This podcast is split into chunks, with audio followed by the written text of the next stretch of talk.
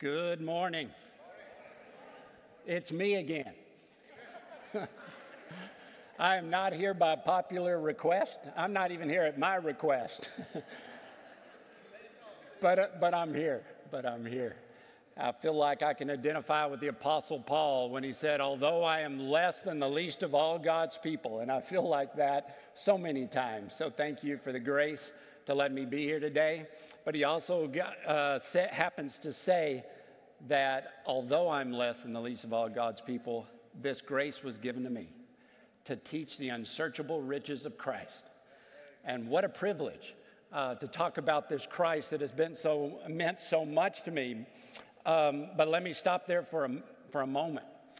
As you heard, maybe four, if you recall, four weeks ago, if you weren't here for that time, you can look at it online and put the pieces together. I'll touch on it a little bit today. But if you stop there for a moment and realize that if I had not received the strong teaching as a student, as a young adult here at Bannockburn, then I would likely not know much of Christ and certainly wouldn't be here speaking today. So grab hold of that for a moment. As believers came into my life here at Bannockburn, they encouraged me. They encouraged me to make different and better life choices. They encouraged me to learn to serve other people and not just yourself. And as Susan and I, my wife Susan, we were both students, we benefited from the sacrifices that were made by that generation. Great sacrifices. And in fact, uh, some of y'all may have missed, if y'all in the booth, if you could toss up nineteen seventy-three for me. Groundbreaking, for those who didn't see earlier. Do you see any neighborhood, strip centers, grocery stores, highways? You know? But the founders had that vision. This subdivision being developed by Buford Stewart on the right also ended up coming to Bannockburn, being a part of founding Bannockburn, by the way. And he had set aside some property, property for a church someday. Someday came in nineteen seventy-three. The founders purchased that property. And in nineteen seventy-four, a year later, August, you got that one? Construction began, and there we have the wonderful gymatorium. And that's what we're talking about as part of this campaign, the gymatorium. It's amazing. And Susan and I, we are literally the children, or she is, of the founders of this church when they were praying for future generations to hear about the wonders of the Lord. So keep in mind the impact you can have. Susan and I were two people out of the thousands that have come through this worship center. Student programs, senior program, children programs, events here, and we're just two. Think about the impact that we can have on others' lives. This commitment card that you're praying over this morning is about more than a building. It's about paving the way so that future generations will hear about the wonders of the Lord. And then serve Him. Yes, we need to be good stewards of the buildings that God has given us. Yes, we do. Yes, the gymatorium has been uh, uh, set aside and as a critical asset that we need to take care of, and that's going to be the first thing that we dive into. But here's the key, and here's what I really want to talk about. Why? Why does it matter? And as I asked that question and answered it, I said it matters because there was a mission that was set aside nearly fifty years ago, ago as a new, ch new church plant to reach this community for Christ. And now we're the extension of that. And as I thought about it, even this revitalization, in a way, is like a new church plant within the church. I mean, we've been planting churches. You know that, right? We're three campuses, one church. We have a Dripping Springs campus. We have a Buda Kyle campus. And we have what will be a revitalized South Austin campus that's going to start with over five hundred people. That's a pretty good place to start. You know, if you think about it, if I asked you for a vision for how to impact and where to impact the South Austin community for Christ, where do you think you might place that church? Would seventy-one hundred Brody Lane be a pretty good place to start? What do you think? I think. And it's a great place for us to serve. So what's next as we think about that? Um, as you look at it, folks, this gymatorium is about more than a building.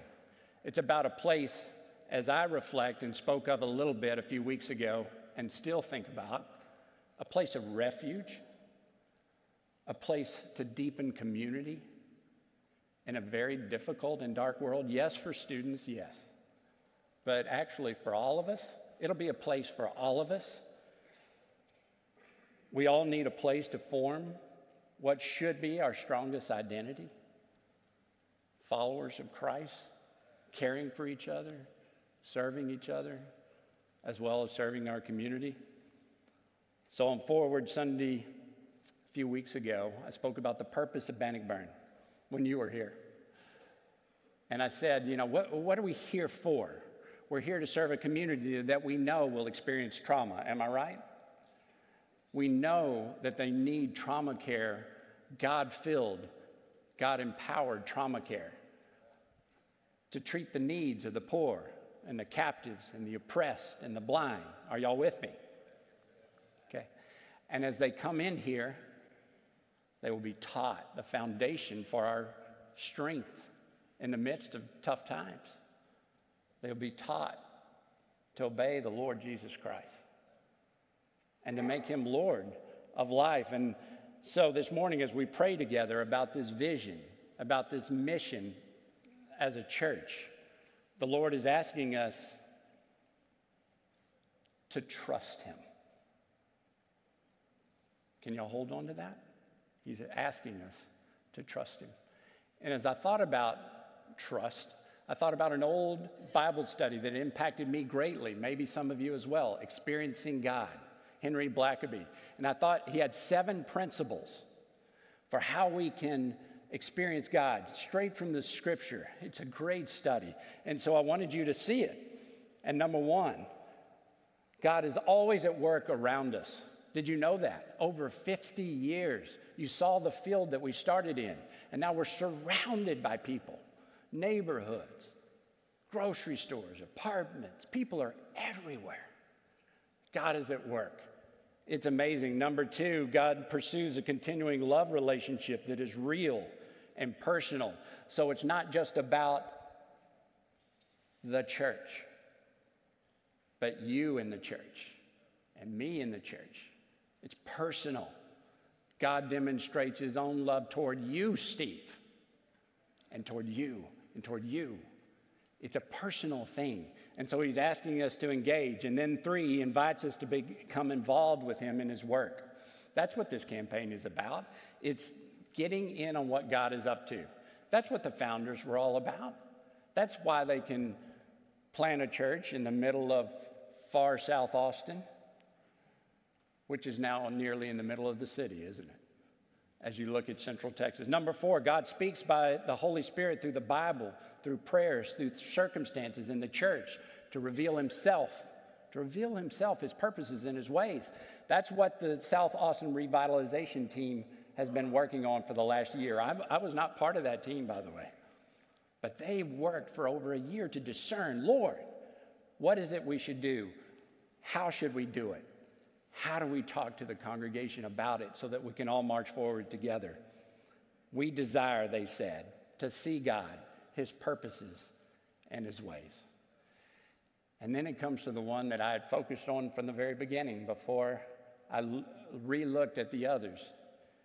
And that is, God invites you to work with him, and it always leads you to a crisis of belief that requires faith and action. Always. I've got to decide, am I going to get in on what God is up to? You know, from my former life, I'm very familiar with crisis. Anybody else familiar with crisis? But I didn't know much about faith. Faith. What is faith? I learned about faith from what it's not. Faith is not wishing something to be true. Did you know that? Faith is not jumping off the stupid cliff, hoping God will catch you. Did you know faith is not even believing something is true? Faith is believing something that is true. Hope that is assured, the word says. So faith. Number six, you must make major adjustments in your life to join God in what He is doing. In campaigns like this, it's a time to look and go, okay, there's some adjustments I need to make. Maybe they're life adjustments, maybe they're financial adjustments so that I can be a part of this. But can I set that aside for a second? When I transitioned from former life to life of walking with God, there were major adjustments. Can I hear an amen? Major adjustments. Adjustments in, in my interactions with my family. Adjustments with you guys. Adjustments with the outside world. My friend makeup began to change. Who I hung around the most. We become like what we think about most and who we hang around the most. Is that a, not a truism of Scripture and true? And yes, I, I changed how I thought about money. You come to know God by experience as you obey Him, and He accomplishes His work through you. Church is not a commodity, I learned, to be consumed. Church is a body. People are different. We come together, different giftings, different desires, just like that South Austin revitalization team. It's made up of very different people of different ages and different skills and gift sets. And so are you. And we're moving forward together. That's the, that's the prayer. That's the dream. Can I put Blackaby's quote in my own words? Steve, you have a choice to make. Are you going to trust me or not? And trust or lack of trust is something I know quite a bit about. When the food cupboards are bare, and so are the clothes on your back.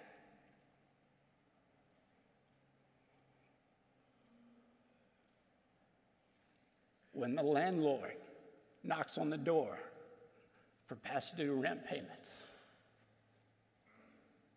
when you live in an environment of anger and addiction. I struggle with trust. In a group this size, as I look at you, there are some of you that know exactly what I'm talking about. You hear that word trust, and it's like a violation goes off in your head.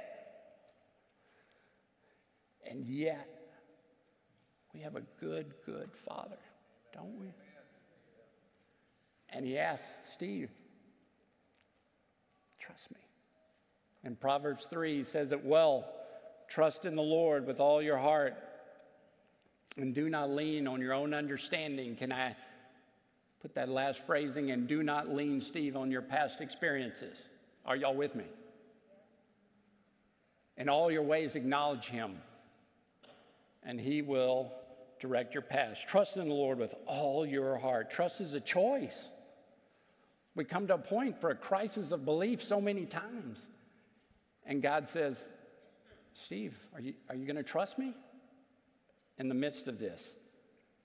Because I'm going to direct your path. But I can choose not to trust Him. Would you agree with me? It's a choice. I can choose not to trust Him. So, Steve, with this context, with this background that we heard about a few weeks ago and you've expressed a little bit today, how did you grow to trust the Lord? What happened when you faced a crisis of belief? I would love to tell you, when I faced a crisis of belief, I just went with Jesus. That's not the truth. I told you a few weeks ago, I, I came to Bannockburn for the first time in June. Beginning of a summer, meet a pretty girl, you know, come to church here and there over the next couple of months. My birthday was in August. And so I got to see a little bit of light through Susan, her family, the church. But I was holding on to the old world. I know none of y'all know what I'm talking about, but I was holding on, right?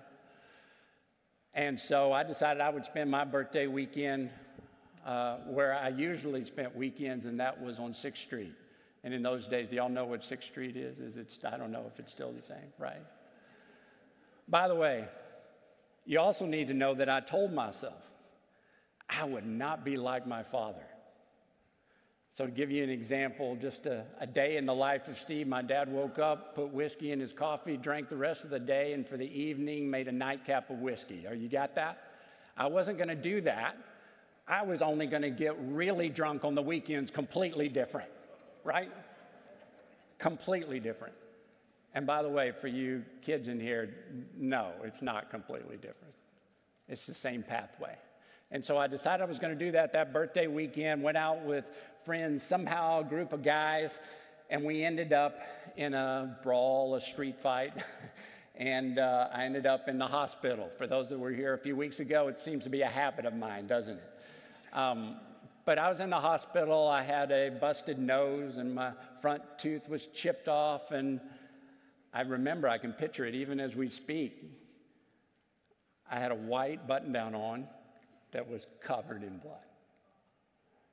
And I'm sitting there at one point by myself, and my head is rocking in pain, my face, my mouth is bleeding, and I said out loud to myself and to the Lord, Lord, what am I doing here? I'm a Christian. What am I doing here? And that bad choice began the first steps of making some better choices. It allowed me to come to the end of myself. Susan's example spoke to me as I engaged. Did you know, by the way, people are watching you? She's learned. I was watching her. Some of you know she's come, I came into a family. She, she has two severely brain, brain damaged sisters. And I walked into that situation. I thought stuff like that just happened to people like me. But believers have to walk through that kind of thing? And yet she had, I enjoyed being around her. She loved to have fun. She could have a smile on her face. Not always, right? But you know what I mean. And yet she loved the Lord. And that spoke to me. Does that kind of thing speak to you? In the midst of it. And I began to change. Hmm. I began to change. And start the process of trusting God. His word says, Steve. It doesn't actually say Steve, but I always put my name in there. Is that all right? Cast your anxieties on me, and I will care for you. I believe him. He said, fear not, Isaiah forty, uh, forty-one. Fear not, for I have redeemed you, Steve. I purchased you. I called you by your very name. You are mine now. So when you pass through the waters, I'll be with you. And through the rivers, they will not overflow you. When you walk through the fires, you will not be scorched. Nor will the flames burn you. Why? Because I am the Lord, your Savior. Remember that, Steve. Remember. And I learned that. Times of pain will still come. Can I say that? Is that okay? Believers, unbelievers, times of pain are going to come. And we have a choice. Are we going to trust him or not? I had the accident I described a few weeks ago. I didn't really speak of Susan. When she came outside and saw me, unconscious and blood on the patio, and calling nine one one, and she was praying. And yes, she was on hold on nine one one. And she said, Lord, whatever happens, you and me will handle this. Whatever happens. That's trust. That's trust. That's what it looks like. Real life. G K Chesterton said, in the midst of trials, In times of difficulty, the tendency is to turn away from God. But in heaven's name, to what? And Steve, it's easier for Steve. I know what it's like to live life without the Lord. I know what it's like to live life with the Lord. And I've had trauma in both. To have no hope, to have no one care for you, mm, wow. An unbeliever might say to me, Steve, though, come on, where was God in your youth? Where was God in, with you in college? All this stuff happening to you. Why don't you hang on for a moment then? Because the Word says that He charts the path ahead of me. He knows everything about me, Psalm one thirty-nine. So that means, Lord, you were with me even in my darkest times. Really? Yeah. My house was a mess. It was chaos. It was someplace you did not want to be. And I wasn't there that often. Why? Because God provided for me. I had friends in the neighborhood. I think of them, the Wrights and the Schutz family. I was at their house every day, I think. Can you, I'm looking backwards at the parents. And I'm thinking, they must be thinking, goodness, does this guy not have a place to live? But they never said that to me. Coach Atkinson, he saw me play ball with some of these friends, and he said, Steve, I'd like you to play on my ball team as a young boy. And I said, I can't play on your ball team. I don't have the money to do that.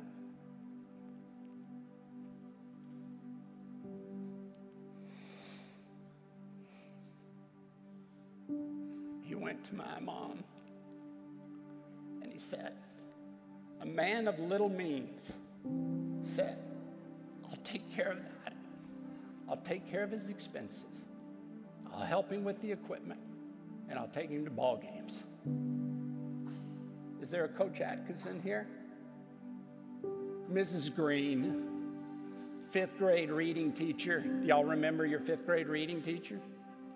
She was so excited about reading, and I'm a boy. Pardon the generality. I'm just going, reading, right? But she was so engaged, and I caught it. And it allowed me to read and escape emotionally. Are you with me? Have you ever escaped emotionally?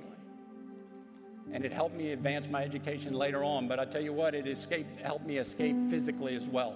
Because I started, because I wanted to read, go to a library. For you young folks, a library is a square building with lots of books.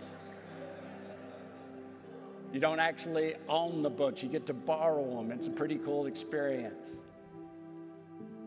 Missus Green, Missus Milliken. In high school, my mom and dad could no longer financially take care of me. So I needed to find a job. Miss Milliken heard about that. And she found me a job. But she didn't just do that. She went to the school administration and worked out a plan so I could stay in school, go to school half a day, work another half, and that way I could work twenty-five, thirty hours a week. Any Missus Millikens in the room? I had a friend, Jay, through thick or thin, high school and college. Seemed to always be there. Do y'all, do you have a Jay in your life? Have you? Are all of these accidents?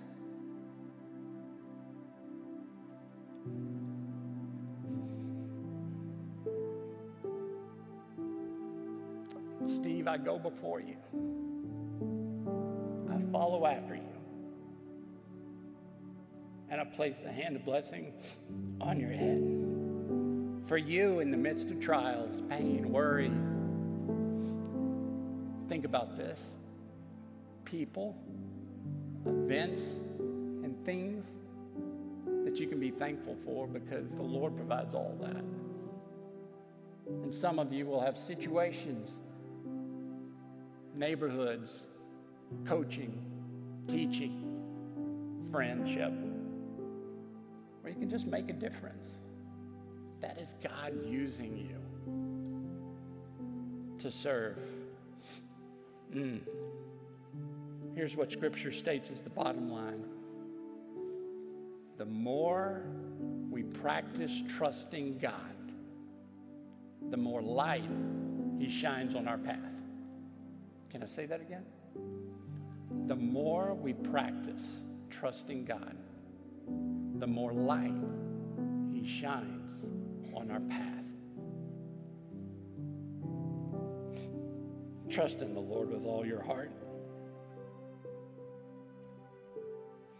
I remember as I was, Susan and I were going through, you, you say, how'd you learn about trusting in finances? The same way. And when we started our giving, our financial situation changed overnight, didn't it? Just like that. Y'all know that's not true. We laugh about it even today.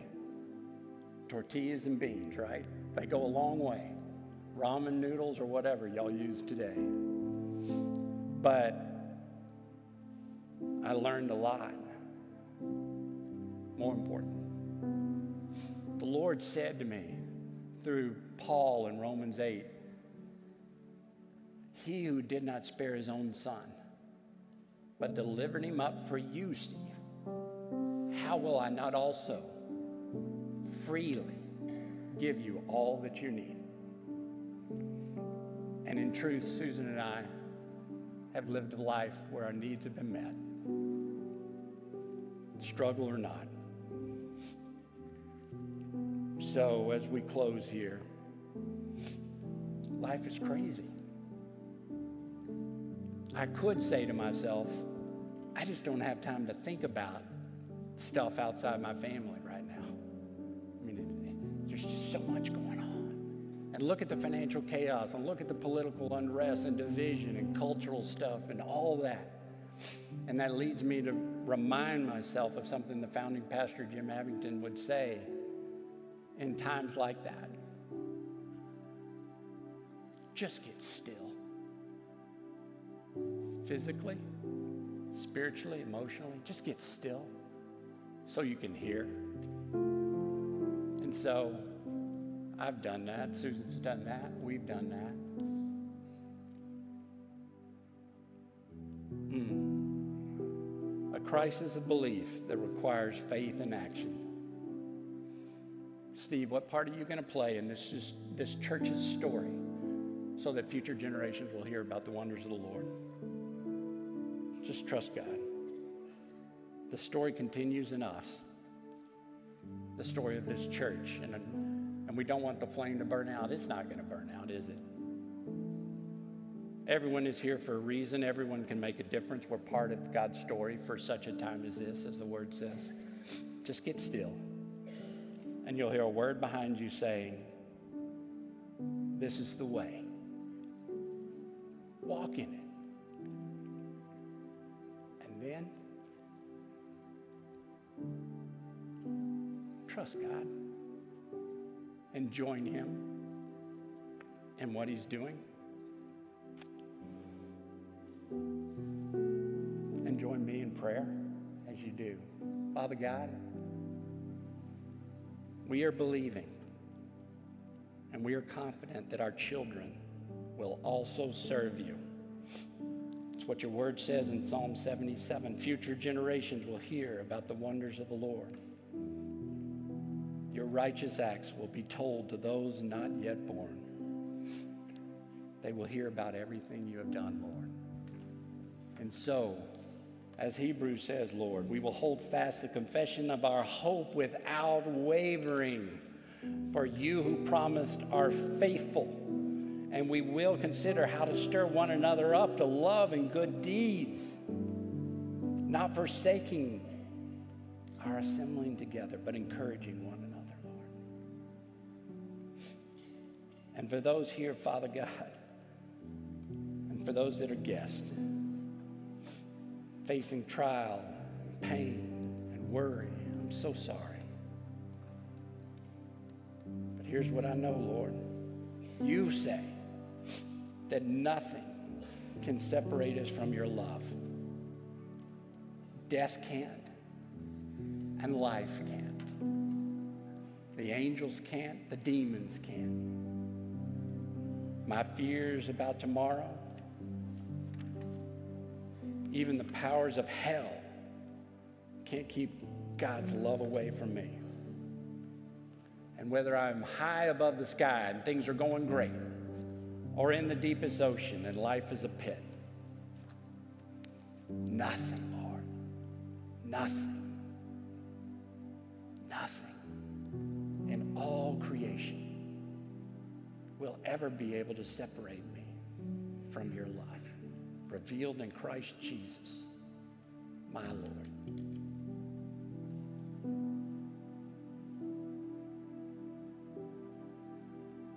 What does God say? And all the people said, amen.